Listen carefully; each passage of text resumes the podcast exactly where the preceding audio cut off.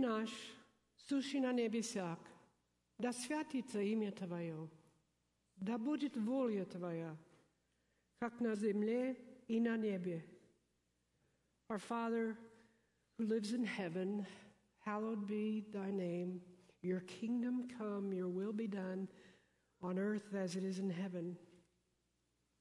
At 7 o'clock this morning in Ukraine, 11 o'clock p.m. last night here, many of these same people that you saw in the video gathered for prayer on the square for the 645th day. They have prayed in rain, they have prayed in snow. This morning, they would have had to use a flashlight to read the Bible because at 7 o'clock in the morning there it's dark. Many of them travel an hour from their home to get there by 7 o'clock to pray. The prayer time began uh, on March 3rd, 2014, the day after a group of pastors came together after Russia took over Crimea and they said, What can we do as a church? And they said, We can pray. So the next morning, about 15 brothers gathered together in the main square in front of Lenin's statue, not behind it like it is here in this video, and they prayed. And they went to their churches because it was a Sunday morning and shared with their churches what God had laid on their hearts. And within the next week, there were over 150 people gathered to pray. It was never, there's never been a time when the Orthodox and Baptist and Pentecostals and charismatics came together in unity. Never. And yet, because of war, God brought them together to do what is most important to seek God and to seek His mercy and to ask for peace. Kharkov is a city of a million and a half people. And the region of Kharkov has 3 million. But in the last two years, 250,000 to 400,000 displaced persons from the regions just to the south of Kharkov have come into that region because their cities were under attack.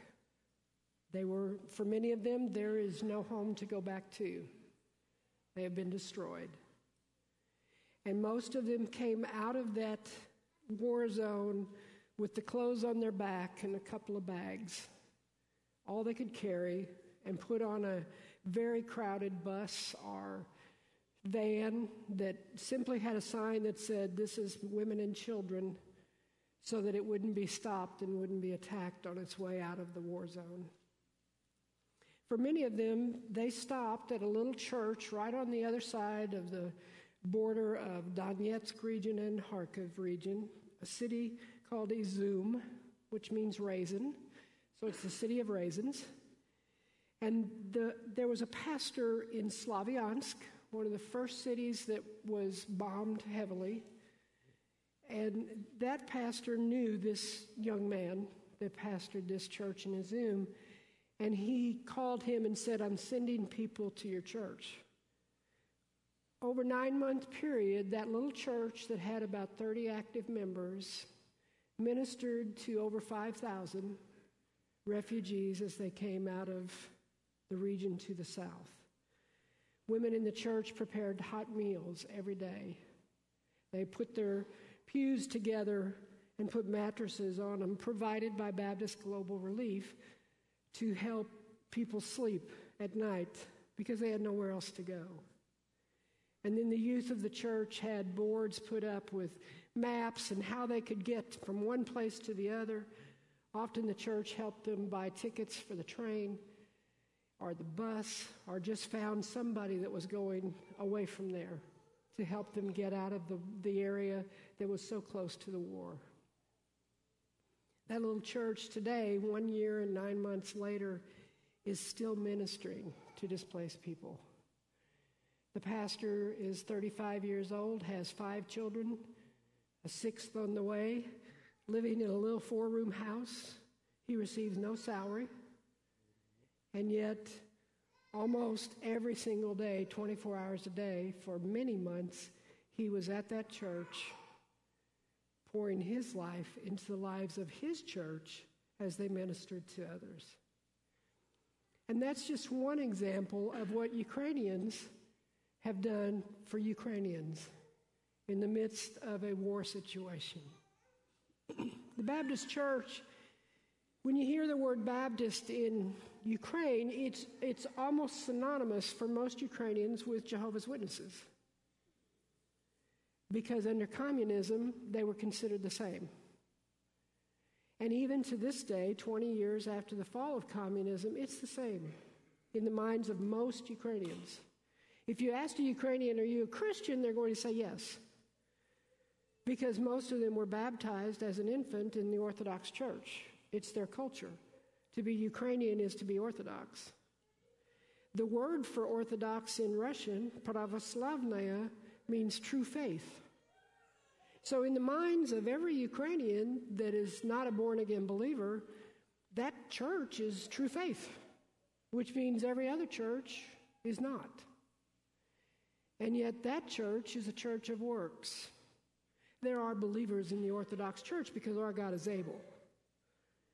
Yet, as a church, as a denomination, it is a works oriented denomination. So, grace is unknown.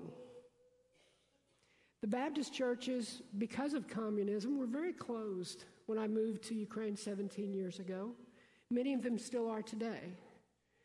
You can imagine if we were living in a communist country, number one, the children could not be here because children were not allowed to be taught the Bible. They were not allowed to be together in a church setting until they were teenagers. Number two, you'd be looking around to see who else was here that you didn't know because it may be someone who's writing down names to take to the government to say, this person is a Baptist. My friend Nadia, that was in the video, I've known her since I moved to Kharkiv 12 years ago, uh, and, and we, we spend hours literally praying together as we travel.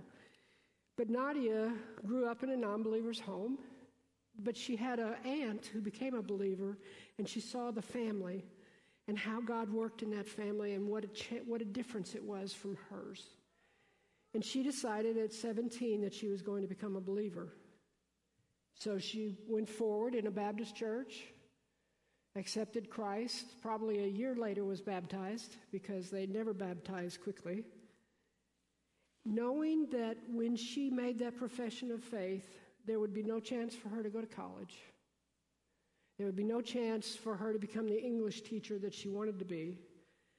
She was making a decision to work on a collective farm or in a factory or some other kind of menial labor in order to survive because she was a Baptist. Let me ask you, what has it cost you to be a follower of Christ? And should it cost us something?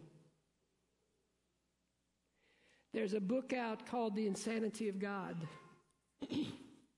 written by a man who was, he and his, his wife were missionaries in Sudan or Somalia. I always get them confused. And yet, when he went to that country, there were so many believers, there were not a lot of believers, but when they left that country after years of service, there were fewer because the believers had been martyred. And so he wrote this book deals, they went, he went across the world with his wife to all these countries where persecution is rampant, and yet people are following Christ, knowing that when they make that decision, it can either separate them from their family it can put them in prison. It can cost them their lives. And many of these interviews that he had, the people would say, it's, it's what the Bible teaches persecution will come. So, what does it cost you? And if it hasn't cost you anything, why hasn't it? Where are you drawing the line in the sand that says, God, I, I can't go any further? This is, this is what I'm alive for. And yet God is saying, but I have so much more. If you'll just give it all, give it all, and I'll give you so much more. The people that, those are my friends that, that you saw in that video. They've all become friends because I live right behind that square. And, and daily, during the first months of the war, I was there uh, every day because it sustained me. I would start my day on my knees because I had to, because I was a little scared when things first started happening. I lived 20 miles from the Russian border, and troops were amassing right on the other side of that border. And there was a week when our government and the Ukrainian government was saying, the Russians are coming this weekend. And my boss, who lives in, lived in another city, he was saying, okay, pack a bag and come on. And as I was talking to him, I said, okay, I'll do that. And I was praying, I was walking on the street, and I was praying, and God just said, I have not told you to go. I want you to stay. And I had peace. I, I mean, I just, I knew that was God. I knew I was supposed to stay. And, and I never feared again. And only God can do that. Yet He did, and He does. But that little group of people that you saw, that at times numbers 150, other times is 30, they come together with no, no pride, simple humility. If my people who are called by my name will humble themselves and pray and seek my face and turn from their wicked ways, then I'll hear from heaven. It doesn't say if your lost neighbor will repent, then I'm going to hear. It says if I will humble myself and pray and I turn from my wicked ways, then he will hear from heaven. Do you want this church to be a catalyst that moves mountains of lostness around you. And I would believe that every member of this church would say, Yes. And then God says, Okay, this is what it's going to cost you. And that's when we begin to say, Well, it's not in my budget. Whether it's your budget of time, our energy, our money, we begin to close the door because it looks impossible, and God says, But I want you to do the impossible. I want to do the impossible through you. I've been on in Kharkiv for 12 years and in Ukraine for 17 and watched many things change. But the last two years, I have seen people walk through the door of Baptist churches that never would have before. People who are hopeless, people who are helpless, people who do not know where their next meal is coming from. And I have watched a very poor Baptist community say, This is what God has told us to do, and they do it, and God provides. And it's, it's been fun to watch that part. It's not fun at all, the suffering and the war and everything else, but to watch God's people take Him at His word and make that step of faith, and then God provides. That's exciting. And that's what God wants to do here. And that's what God wants to do in Seattle. This is an international community. I, am amazed when I hear how many internationals you have in this small city. You've got the world here. I'm sure you've got Ukrainians here that do not know Jesus. Go. Don't wait to ask, should I go? Because he's already said, go. Simply get on your knees and say, Where, Lord? And I say, Yes, Lord. In Psalm 27 4, David said, I have asked one thing of the Lord. This is what I desire. If you were to say, ask the Lord for one thing this moment, what would it be? One thing. What's the first thing that comes into your mind? And that will give you some idea of what is standing between you and God, unless you answer as David did. It's what I desire to dwell in the house of the Lord all the days of my life, gazing on the beauty of the Lord and seeking Him in His temple. Before you leave this place today, settle that that one thing has to be God. Or everything else is going to be blurred, it's going to be less, and it's going to be costly. We just think it's costly to be a believer. The real cost is if you don't know Him. Because knowing Him provides us with all we need. You know, if I was in a Ukrainian church, um, I'd have two hours. And they'd still say, keep going. I know I'm not, and I won't do that to you. My heart, I, I want you to know those folks that pray in the square, they pray for this country. They pray for you. They pray for God's people in this land because they see what's happening here. We have a war there, but you've got a bigger war here, right outside your doors. There's going to be a day when Jesus returns, and it could be today. And when he does, those of us who know Jesus are going to join him. But below us, as we look upon the face of Jesus, are we're going to hear the wails, the cries of those who did not know him, left behind. And those who had a choice and chose not to believe. You are Jesus today to the people around you. You are the only one that many people will ever see and will ever hear speak the name of Jesus with love. And it will cost. It may cost you position in your company, it may cost you friendships, and yet you do not want to be looking and seeing someone you could have told about Jesus standing there wailing as you go to glory with him.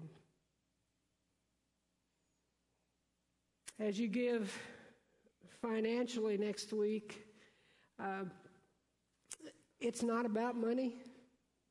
It's not about your budget for your church. It's not about IMB. Many of our missionaries are returning home this week because the IMB could no longer support them. I'm not one of them. I'm going back because God has not told me to stay in America. He's told me to stay there for now. And yet I tell you, it's not about the money, it's about our hearts. And, and I realize that I think you've set a goal of 50,000. Don't look at that goal, look at Jesus. Give your tithe to your church for the tithe but then say, God, how much do you want me to sacrifice? Because Jesus sacrificed for me. Be willing to say whatever you want.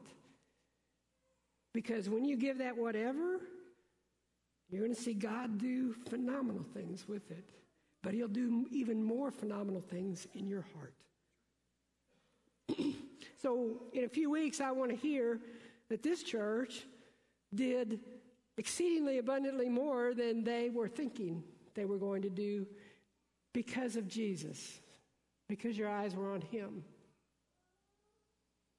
because He was your hope, because He was your desire. And then you will go to your neighbor, to your city, to the world, and you'll go with joy because you will be following in the footsteps of Jesus. Can I pray for us? Father, we, uh, what a blessing it's been to be with this body of Christ for, for this whole morning. and sense that you are indeed here in this place. And Lord, I know that you want to do amazing things in us individually and in this church corporately, and I ask you to do that. I pray that they will look back on, on the end of 2015 and 2016 and see where you have moved mountains in this community and beyond because they were obedient to you individually and corporately. Meet us at our greatest need this morning, Father. Help us to see your face. Help us to desire you above all else. In Jesus' name I pray. Amen. Amen. Will you thank Linda with me, please?